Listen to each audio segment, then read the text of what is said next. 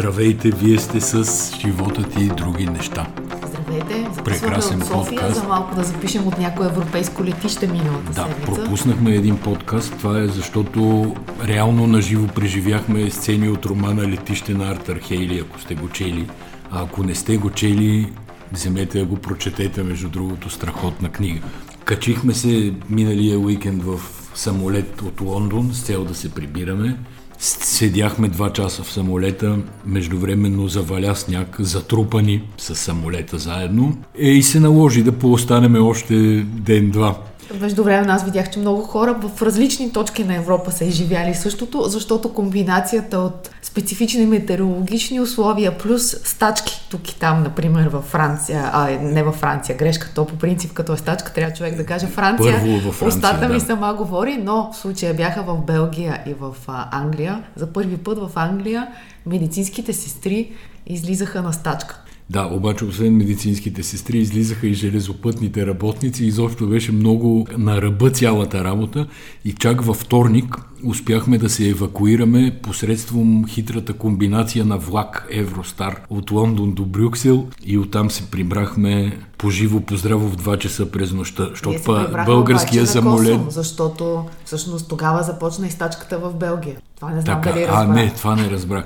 Но реално ста- стачката на британските железопътни работници, която започваше точно във вторник, сутринта не беше обхванала международните влакове. Абе, малко като в тия елементарните екшени, където двамата герои, момче и момиче, хванати за ръка, върват с гръб и зад тях избухва нещо и те се измъкват от пламъците. Горе-долу такава беше. Опитват да избягат от апокалипсиса, но всъщност беше по-скоро като някаква електронна игра, в която гледаш откъде можеш да направиш връзка с къде, за да стигнеш във време. Да, защото всъщност в неделята англичаните бастисаха над 100 полета, нали, заради времето, естествено, на трите големи летища там на Станстед, Лутън и и Лутън. Хитроу и това са десетки, десетки хиляди хора, които се опитваха, изостанали от самолетите, които се опитваха да се спасят. Тоест имаше конкуренция за това как да се излезе от Великобритания. Абе, А, аз споменах специално беше- за стачката за, на медицинските сестри, с които, слава богу, ние нямахме нищо общо, защото докато три дни се опитвахме да се измъкнем от Лондон, гледахме много телевизия,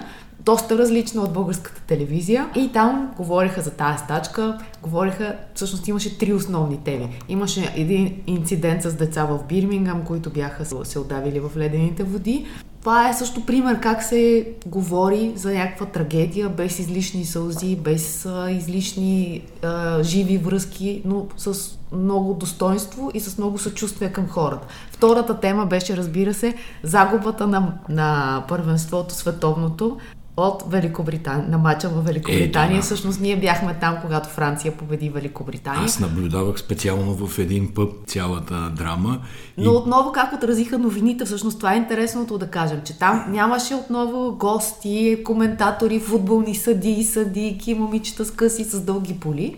А живи мина- връзки от Катар в едно кафене, в което се събираха английски фенове и не само фенове, хора, които малко или повече бяха близко до отбора, но весело, забавно, с спокоен тон и без никаква истерия. Както и за инцидентите там с загиналите деца, нямаше рояци репортери, нямаше разплакани роднини, които да ги питат как се чувствате сега и така нататък. И третата тема да кажем, обаче, където вече имаше по-голям драматизъм, това е Меган Маркъл и Хари. Тя беше също много добре представена в новините, има преди много голям материал, имаше, материал имаше, но там имаше голяма критика към сериала на Netflix. Ами, сериала, или по-точно не сериала, ми това, което разказват Меган и Хари, удря някакси империята в сърцето. Другия път сигурно ще говорим за него, защото аз пуснах и изгледах почти изцяло първия епизод. Не изгледах останалите. Защо изгледах само първия? Защото някакси не харесах Меган и Хари като образи. Трябва да кажем тук на нашите слушатели, че, не харе... че Асен не харесва Меган Маркъл още от появата и в сериала Сюц, нали така? Не, не, това няма нищо общо. В случая... Жената не ти е симпатична, Не, признай не, се. не. Напротив, хубава жена. Нали? Но така или иначе от сериала става ясно как тя Абе сега да не разказвам и да не влизаме в подробности. Не, не е проблема в Меган Маркъл, проблема е Даяна, примерно, беше супер чаровница и това, направи, това я направи принцеса на света, любимка на милиони и милиарди сигурно хора. Тези двамата няма да станат а, толкова любими образи. Но нещата, които започнаха да разказват, са доста интересни, много инсайдърски. Стоят много въпроси, тук включително етични, нали? дали трябва да се вадат такива подробности от живота на едно семейство, независимо кралско, царско или семейство на обикновени хора, както казваме ние На мен ми беше интересно това, което излезе в едни от последните епизоди като информация и това е този доклад, който казва, че всъщност срещу Меган и срещу Хари е правена организирана кампания по дезинформация и внушаване на омраза към техните личности. И всъщност това е установено през профили на потребители в Twitter, които са няколко на брой, те ги наричат бели жени. Около 80. Да, което е много малко за мащаба на, на държава като Великобритания. Е, и те са създали... от Рич, ретвитове и така нататък. Тоест... Точно така, да, да, да, да. Разбира се, те изследват над 100 000 публикации. Една компания, която се занимава с това, изследва над 100 000 публикации, за да види, че 70% от негативните реакции, които настройват останалите потребители срещу Хари и срещу Меган, идват от 83 акаунта. Такива жени. И понеже Асен във Фейсбук много често им вика на, на руските тролове, вече говоря, им казва, ето ги пак тези лелите, които разбират от международното положение. Тук при нас има този момент с възрастна жена, която кува котки мушкато. И да, и в един момент хвърля плетките и почва да обяснява за международното положение и за Украина. Това е Наистина, сега разбира се, нямам капацитета и амбицията да съм изследвал целия български интернет, но това е наистина много а, масов случай на тролене в България, особено покрай войната се появиха. Това май по, по британска тема.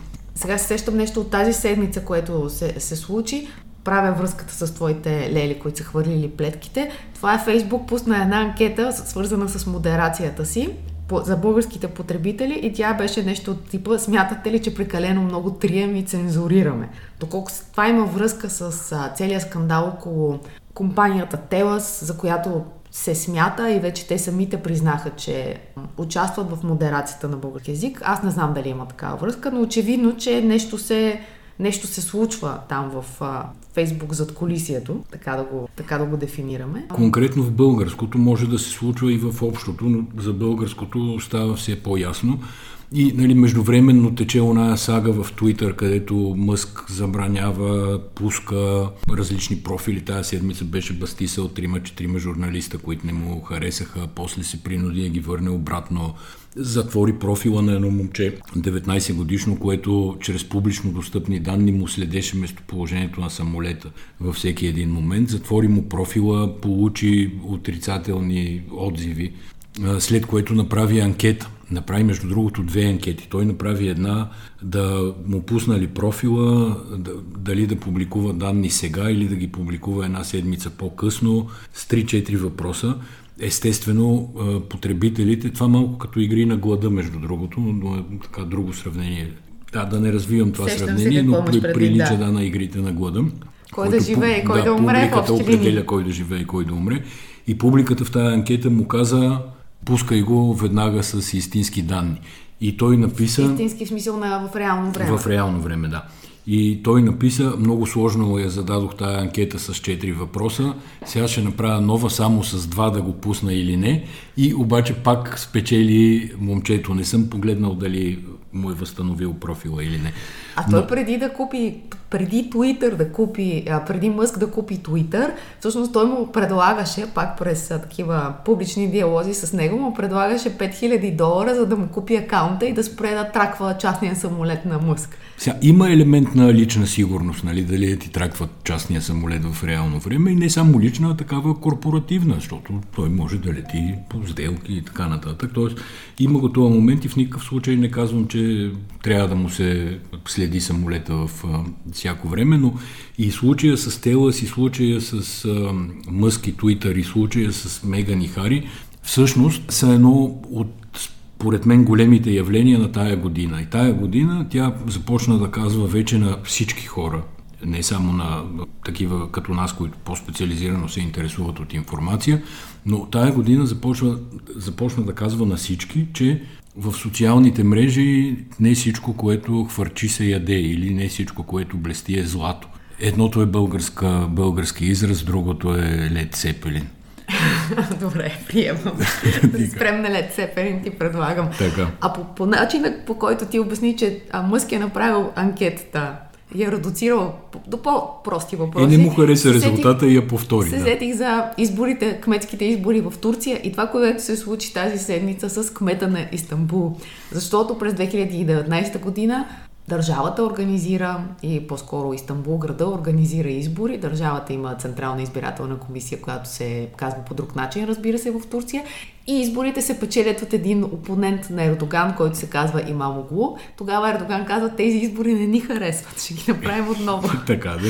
И ги прави, касира изборите и ги прави втори път малко като анкетата на Мъск и отново ги печелил имам а, Угло. И сега какво се случи? Тази седмица Ето, имаше това е дело. интересно. След като, го, след като спечели, какво спечели Тази, това имам те, Углу? тази седмица имаше дело, бих го нарекла абсурдно дело, в което заплахата срещу Имам Гу е да бъде осъден ефективно да лежи в затвора и да му бъде забранена политическата дейност, защото е нарекал хората от Централната избирателна комисия глупаци. И това е причината срещу него да се води дело за уронване престижа на държавна институция. И до година има президентски избори в Турция и очевидно започва отстрелване на опоненти. Точно така, само че според мен се получи малко антиефект, защото се събра огромен протест на... Има 6 партии в коалиция, заедно, които действат в а, Турция. Те са противници на режима на Ердоган. Всъщност те събраха грандиозен митинг в подкрепа на, на кмета на Истанбул и според мен малко рано му прерязаха лентата на предизборната кампания. Сега нещо интересно, което ни връща пак към регулацията на мрежите и тяхната роля – аз като... мислех, че като не, каза Турция ще се сетиш за четническите униформи. Чакай, ще отидем до четническите униформи и сезон откриването зимния. Няма проблем. Само исках да ти кажа, че понеже протестите а, бяха два дни подред в Турция и първия ден аз се опитах да гледам по локация. Т.е. пише Истанбул в Твитър и да ми покаже какво се случва в момента. Цензурата е подобна на тази в Иран и на тази в Китай. Ти в когато дадеш на локация, започва да ти излизат профили на проститутки, на момичета, ескорт момичета, които се рекламират услугите. И всъщност едва на втория ден, вече в Твитър, стигнах до някакво съдържание, което да е то беше минало през официалните канали на опозиционните партии на журналисти, за да мога да видя картина от това какво се случва по улиците. Същото нещо с тези... Леки момичета. Да, леки момичета и всъщност заливане с такова съдържание по локация. Тоест... В Китай ги бяха да, обработили по Китай същия се начин. същото да. нещо и в, в Иран се случва по същото нещо. Тоест, това е изключително опасно за демокрацията. Това е опасно не за демокрацията, това е опасно за иллюзията за демокрация, глобализация и световен мир, така да се каже, защото... Абе, защото е опасно, да. И защото е иллюзия от друга страна, че можем да научим всичко винаги за всеки, че това, което научим, винаги е истина. Не, и че всъщност те успяват да намерят някакъв механизъм, с който да подменят реалността. Тоест, намерили се как да а, байпаснат всичките, как се казват, филтри, а, които разпространяват съдържанието и те изсипват огромно, е, огромно съдържание през ботове, на което просто му слагат един так за локация и подменят истината. Но не случайно Мъск изхарчи 43 милиарда или 5 за... Май истината е 44. 44. Да, за да купи Twitter. Нали, сигурно има някаква идея. Е, има идея. Той вади досиета, така, така ги нарича непрекъснато. Едното беше досиетата около 6 януари тая година, когато беше забранен акаунта на Тръмп, имаше някаква модерация от страна на Twitter на тия QAnon там и на цялата тълпа, която се занимаваше с, не знам, организирането на някакъв тип пуч по-руски. Така изглеждаше 6 януари. Само да ти кажа, че беше през 2021 година. Така ли каза беше? тази година, да. А, бе, времето тече много бързо, особено на моята възраст започва да се ускорява страхотно за това. Така, така де, но тая седмица извади някаква поредна порция досиета. Под досиета се разбира вътрешна комуникация между служители на Twitter, които се занимават с модерация. А, от която обаче правят изводи, че FBI, ФБР, едва ли не, контролира мрежата. Което като... Коя мрежа? Twitter. Mm-hmm. Което като прочетеш обаче в дълбочина това, което вади, разбираш, че не излиза извън рамките на нормална работа на една контраразузнавателна агенция. Всъщност, ако ДАНС работеше така на българска територия, ще, се приеме за съвсем нормално. И е съвсем нормално. Те са искали достъп до акаунти на хора за подозрени в престъпление, в шпионаж, в а, някакви големи афери и така нататък. И Twitter им е давало такъв достъп и аз не виждам особен проблем в цялата работа. Много е интересно, но не, не мога да го разкажа сега цялото в дълбочина. Надявам се само да предизвикам интереси, който всъщност иска. Същия журналист, забравих му името, който, чрез който Мъск всъщност по тия неща файловете на Мъск. Да, файловете на Мъск, пак през него минават. Сега въпросът е, че минават с тази интерпретация. Нали? Това не е чистата информация. Ето, пускам ви да видите отношенията между ФБР и Twitter. Това е с вношенията. Twitter практически е владян от ФБР, което ми подсказва па друга, друга мисъл и друга адженда. Отиваме обаче на, да открием ски сезона. Ако искаш с а, новите патриотични, а, как се казва, не униформи, ами то ски, ски, ски да, екипи. вчера с събуждането си пуснах компютър и това буквално ме удари в челото и ми замени първото кафе. Събуди ме рязко. Това са ски екипи с а, такива четнически ширити. Ширити, как точно казва? така, везани отпред. Бяло, зелено и червено. Ама аз, аз си мислех, това сега, те са един екип има в бяло, един в зелено, един в червено. Те ако не са ги... заедно няма... Да, именно. Сега да. иначе какво просто ние какъв, като, ето... един е като мартеница. Да. Два са като мартеница. Имаш да. бяло с червено и червено с бяло. Другия е като Португалия, ако си зелено и червено само. Нямаш и, зелено, и, имаш зелено и бяло. Не, има те са бял, зелен и червен екип. Ако си купиме само зелен и червен, примерно аз и ти, ще сме а, като знамето на Португалия. Това цената, трябва да кажем Но, цената. Ние всъщност... трябва да си купим, аз ти и детето, съответно бял, зелен и червен екип и да се пуснем заедно по пистите в Банско, примерно. 6000 лева. Ще ни струва то е патриотизъм. 6000 да. лева то патриотизъм, защото цената на един екип е 1878 лева. Да, да, това е... И 1000 от тях отиват за възстановяване на паметника. Искат да възстановяват шипка. Да, не искат да възстановяват Защо? български паметници, не искат да правят български паметници на Симеона, Спарух, Борис и така нататък. Пак са се вторачили да възстановяват руска, а, руски инвентар тук. Еми, това е и, нали, освен че е патриотичен кич, целта му не е от най- така, от най-прекрасните им е навежда на мисълта за уния лели в Твитър, не Твитър, ами в българския Фейсбук, за които си говорихме. Не знам, може да се прави ширитите, нямам идея твоите лели. Може, може. Другата новина, която аз от вчера следя с огромен интерес е спукали се 16 метров аквариум в един Радисън в Берлин. По принцип Германия страшно ме изненадва напоследък. Последното място, където смятам, че човек може да отдави хиляда риби, това е Германия. Те са пословични със своята сигурност, проверки, изключително бюрократична държава в известен смисъл, която... Инженеринг най- Точно на първо така. време. До ден днешен изпраща писма на хартия, в които иска да ти каже нещо. И не само, че ги изпраща, ти ги получаваш. И същата държава, която успя за 9 месеца да построи газов терминал, терминал. макар и плаваш, да намери кораби и да докара. Те им бяха обещали втечнен газ за коледа. Виж какви неща си обещават в другите държави. Втечнен газ за коледа.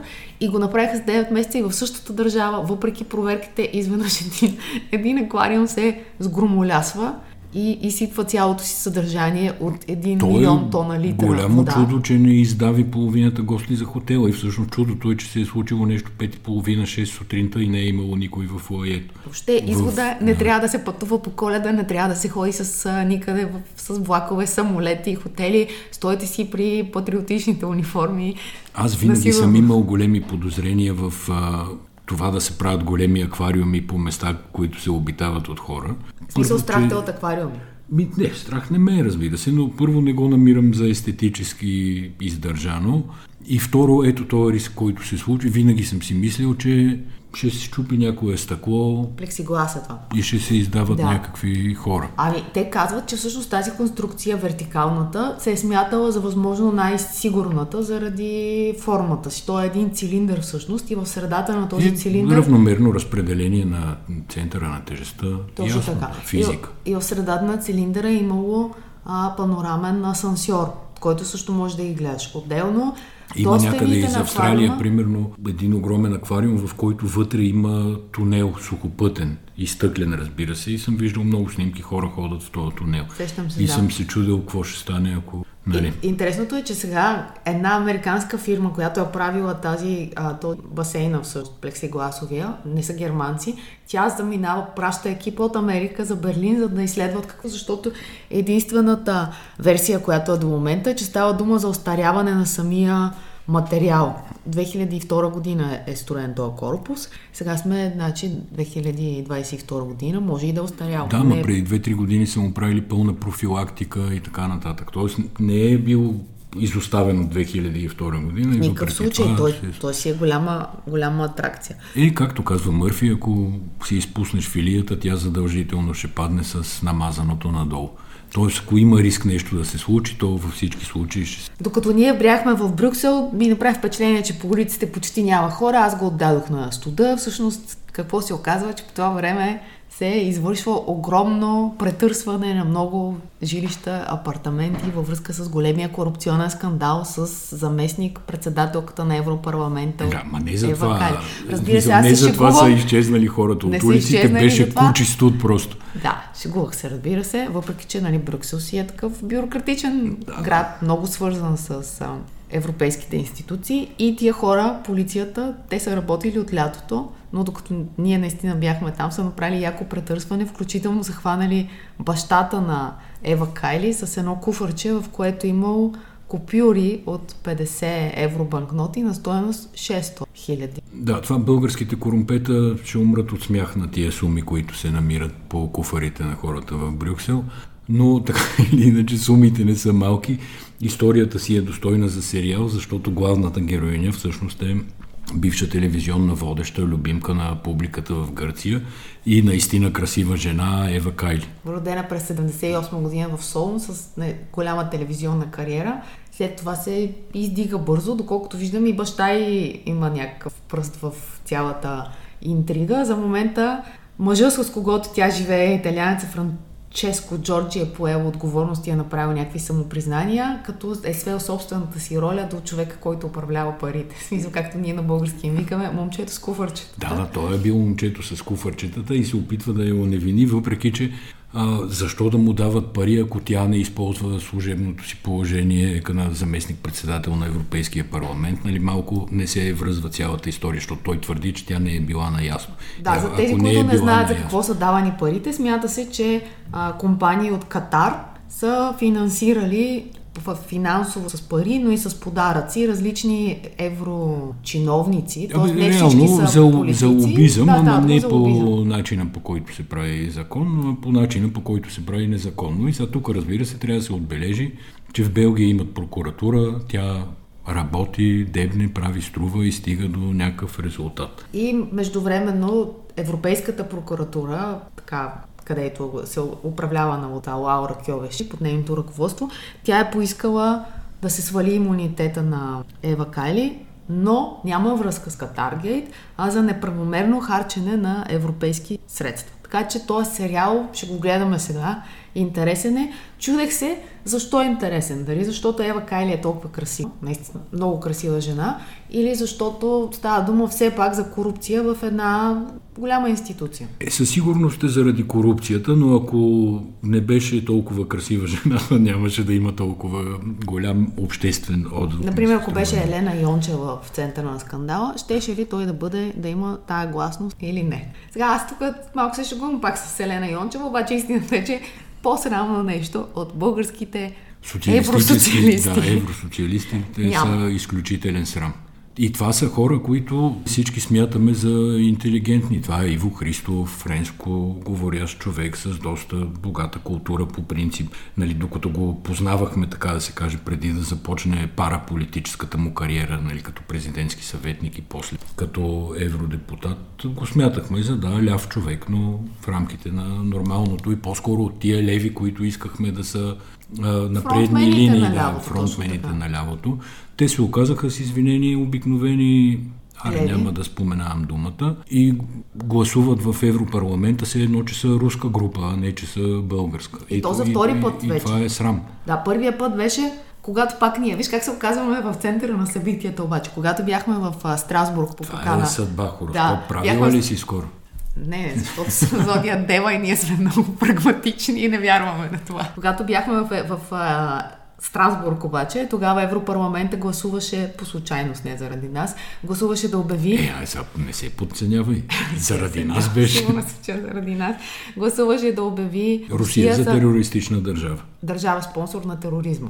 Това Каквото беше и да значи това, нали? И тогава нашите, за мен остана загадка. да, нашите евродепутати от Социалистическата партия гласуваха против. Сега, когато трябваше да се гласува в Европарламента да се обяви гладомора за геноцид, това е събитието от 30-те години, в които Русия обрича Украина на глад и измира огромно количество хора. Сега българските евродепутати от БСП отсъстват. Не са се явили на това гласуване. И сега, колкото и да обясняват, че Корнелия Нинова е лоша за БСП, да, лоша е, разбираме, ситуацията е такава каквато е, обаче това не може да бъде европейската альтернатива. Казвам го във връзка с слуховете, че Сергей Станишев евентуално вече като не е толкова ангажиран с ПЕС и председателството му може да формира нов ляв проект. За мен това не е ново ляво, това е същото, още от същото ляво. Търсят се нови проекти, между другото, под дърво и камък. Сега Ама гледам, че само на камък удрят. проблема да е, че само на камък удрят и търсят да ексхумират някакви политически зомбита, като например Негово Величество цар Симеон II. Тя Митрофанова го ексхумира седмица преди това, което беше голяма грешка, защото тая сега, при няколко дни, беше обявено, че НДСВ се връща. Аз тая връзка правя, защото от една страна се събраха там Първанов, какви бяха още, някакви Ами как, Александър Томов? страшни муми от цялото БСП от 90-те години насам. В смисъл БСП, производни и всичките пипала, които е пускало през годините, се събраха с цел да се обединяват. Но това показва, че има криза в статуквото, да ти кажа честно. Търси, търси се нещо ново, в кавички, което да се окаже, нали, преоблекал се Илия пак в тия. Днес си силен на поговорки.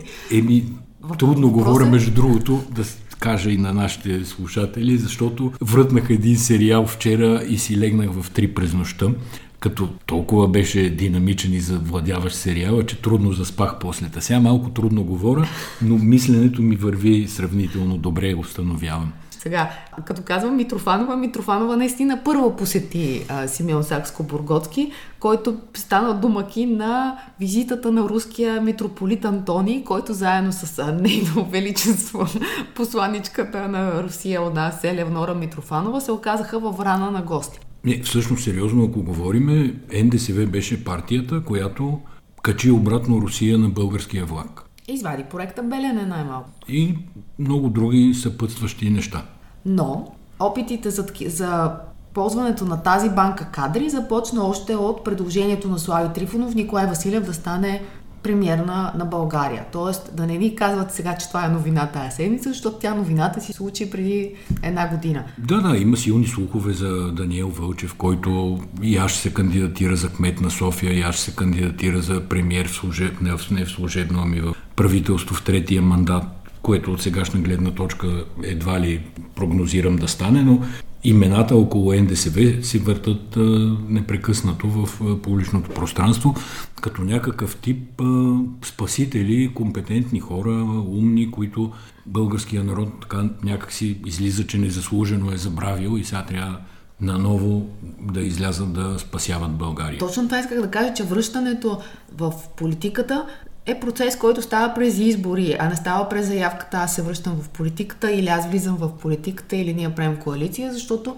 има много ясен регламент как се случва това и как са как са правилата на играта и затова ми прозвуча смешно. Тоест НДСВ не са в политиката, защото не успяха да влязат в нея. Да, но виж, събери НДСВ плюс старото БСП на Станишев, плюс а, ДПС, което е все така същото и нали, времето и мястото на срещата не се променят. Ето тия тройната коалиция. Из, излязла е на терена в момента. Правителство май не успя да се състави тази седмица. А, професор Габровски Еми, професор Габровски, аз се въздържах включително в публични изяви през седмицата да казвам каквито и да било негативни неща, защото нали, много пропаганда се изля по отношение на него, какъв е велик специалист и така нататък, което може и да е така. хване там скалпела или като фаща, за да оперира човешките мозъци, но като публично поведение аз не харесах това, което той показа. Първо, той е човек без никаква биография извън нали, строго професионалната си биография. И второ, след като не го избраха, той излезе да каже, че какво беше, българския народ е избрал злото. Нали, имало е среща на доброто и злото, доброто не било избрано и българския народ е избрал злото. Крайно неадекватно изказване по много параграфи, да не го анализирам цялото, но не, не харесах това, което видях. Аз имах едно голямо очудване и това беше, че гледайки, наблюдавайки хората от кабинета, проекто кабинета на Габровски и включително самия Габровски, останах с впечатление, че те все пак са смятали, че има шанс този кабинет да... И Меглена а, Пукчиева, Тачева. Да, и Тачева, и самия Габровски с това за доброто и злото. Те са били с а, идеята не знам каква, откъде, т.е. аргументите за това, че може да има правителство в рамките на първия мандат. А те, те числата са, са ясни, без подкрепата на, на, на БСП, реално нямаше как да мине. Корнелия много ясно каза, излизайки, че тя ще преговаря за трети мандат. Това, което иска да ти кажа за, за Габровски, за мен е най- м- така слабото място, най-тясното място не се сещам никаква поговорка да кажа, той да е, чувствай се свободен. Но най-слабото място беше това, че той сам си избрал хората, с които да управлява. Това беше най-тежкия комуникационен гаф от моя гледна точка, защото наистина се хвърли огромен ресурс. Дни наред телевизиите бяха пълни с хора от и около ГЕРБ, които обясняваха как без правителство кокошките ще спрат да снасят, няма да съмне утре и така нататък.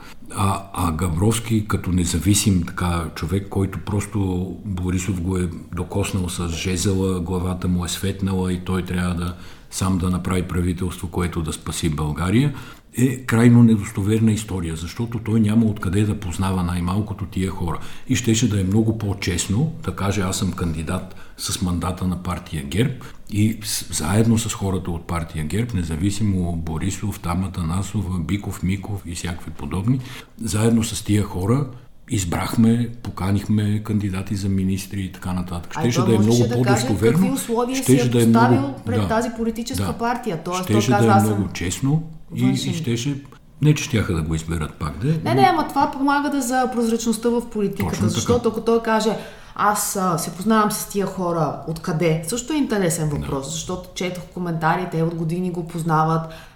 Най-случайно вчера, първо вчера се опитах да гледам филми, които отдавна се опитвам и не успявам. И това са, как се казва, трилогията Властелинът на пръстените и Хобитите. Пропуснал съм ги на времето, като са излезли. После съм правил един-два опита да ги гледам. И вчера след обяд никой нямаше вкъщи и викам, дай сега ще гледам такива, как се казва, фентазита. И си пуснах, обаче истината е, че много са стари филмите. И като картина, като настроение, като динамика, темпо, издържах 15 минути. И то на сила. И след което почнах да търся какво да гледам. И попаднах на чисто нов сериал по Netflix, казва се The Recruit, т.е. новонает там или как се казва? Назначен. Назначен. Това е един младеж, който иска да работи в ЦРУ, но не иска да работи като разузнавач или там убиец. Тоест не иска да работи хард професиите в ЦРУ, затова постъпва в правния департамент на организацията. Нали, хем да е вътре, хем да се занимава с адвокатска и правна дейност, където обаче нещата естествено не се оказват толкова лесни, колкото той си ги представя и започват едни яки екшени и драми. И е толкова добре направен, че пак да повторя, си легнах в 3 часа сутринта и трудно заспах, защото още ми се мяркаха сцени пред очите. Сега, това не е някаква висока култура, дълбоко мъдрен, мислен сериал и така нататък. Това е класически шпионски екшен, направен с доста майтапи и чувство за хумор, а бе класическа рецепта да те държи пред екрана там колкото часа, 8-9 часа изкарах с него. Така че ако трябва да препоръчвам такъв а, коледен сериал за свободното време, което ще имаме много всички в следващите дни, е уникална препоръка просто. И понеже вече Асен си инсталирал контактите, които започна да инсталира миналата седмица, сега като си седне пред телевизора, вади си телефона и с едно натискане на копчето гаси всички лампи, което е знак, че ние трябва да, които не гледаме, трябва да се изнасяме.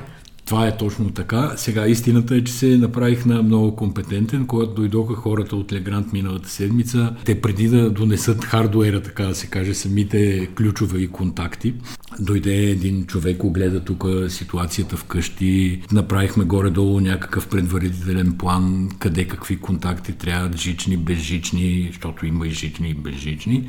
И човека най-любезно пита кога да ти пратим електротехник.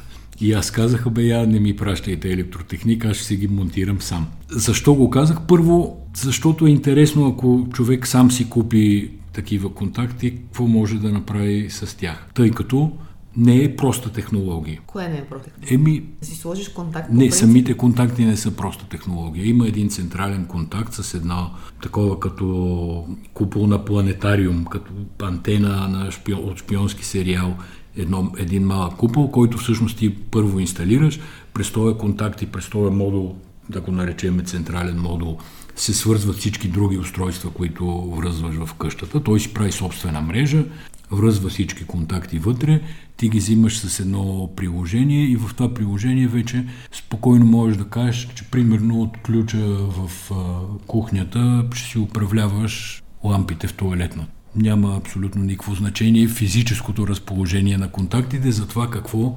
управляваш с тях. Сега не е точно част, така. Винаги съм си мислила, че да. да имаме смарт осветление в къщи, което искам от много време, поради грешно сложените ключове от Асен.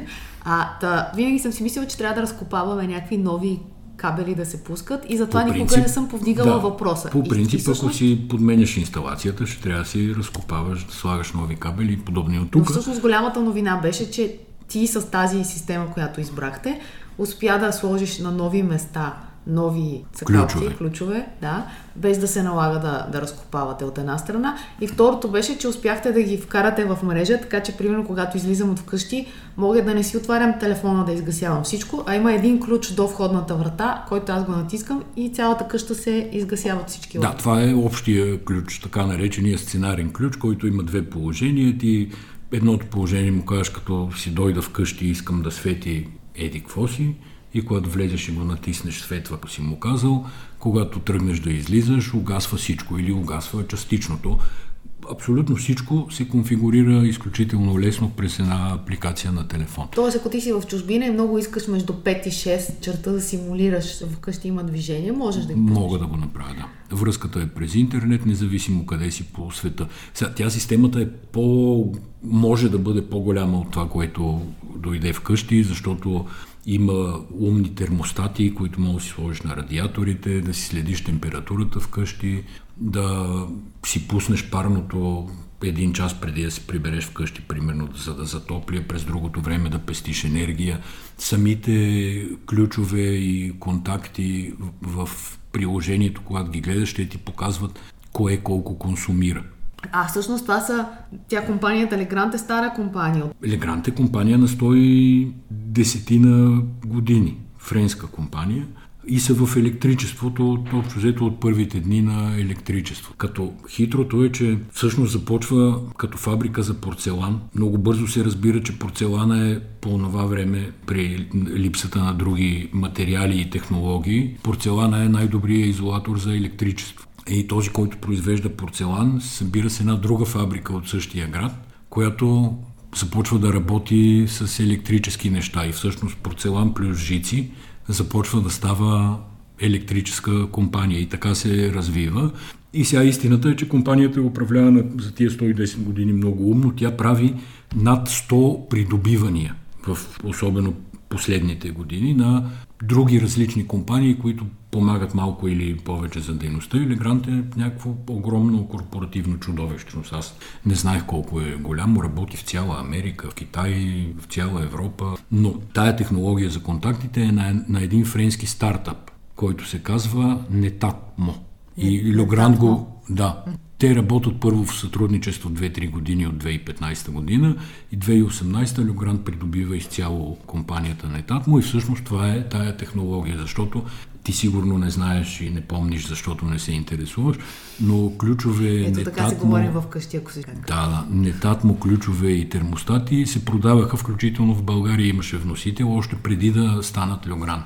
Добре, и понеже на мен ми писаха хора във Фейсбук, откъде си купуват тия контакти, за които мъжът ти говори, откъде си купуват тия контакти? Има дистрибуторска мрежа, но не много т.е. не всички магазини, които продават Леогрант, продават тези модели, защото самите Леогрант ги сертифицират продавачите като инсталатори. Ми много ти благодаря главно за това, че улесни моя живот и вече като съм в кухнята мога да си пусна ключа за лампата за кухнята от самата кухня, което доскоро трябваше да отивам в друга стая. Те са леко свързани при нас, нали не си представите, че отваряме и затваряме врати, но все пак имах този проблем. Сега ние направихме една класация за най-добрите сериали на 2022 година според хората, които работят в Булевард България. Асен видя класацията и каза, е, ма тя не е хубава, тук го няма си всичко, което аз гледам. И тръгна вчера да си гледа History браузъра, не какво се казва, History на, на стриминга. Да, ма успях да видя само на Netflix, защото на другите платформи се оказва, че не показват история на гледането, което е доста така или иначе, най-добрия, за, за най-добър сериал на 2022 година обявявам Вавилон Берлин. Съгласен ли си? И на второ място слагам това, което сега гледаме в...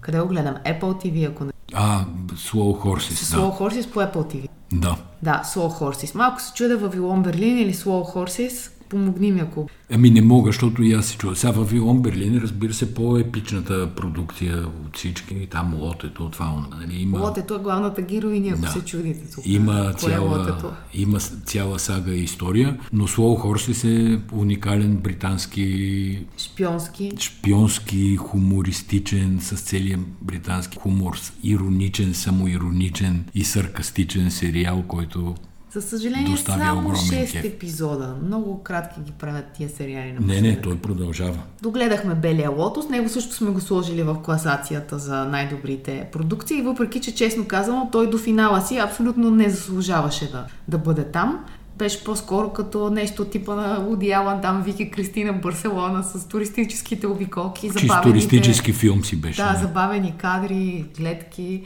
но накрая, слава богу, позавърза се последните три епизода и финала беше достоен за да, да влезе в класация.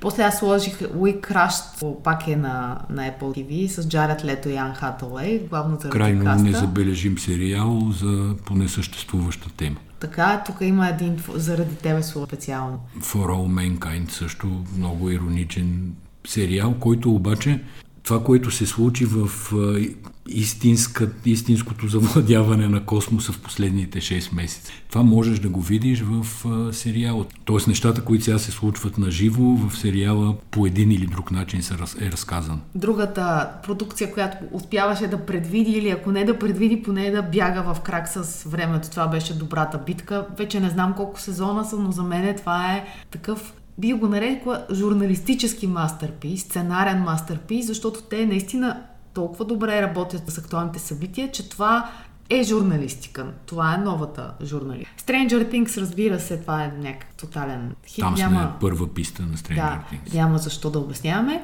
И ние ще много ще се радваме, ако вие също добавите вашите впечатления от а, стриминг продукциите през 2022 година. Що само стриминг могат да добавят нещо по BTV, деца гледа. Дай да се ограничат до стриминг.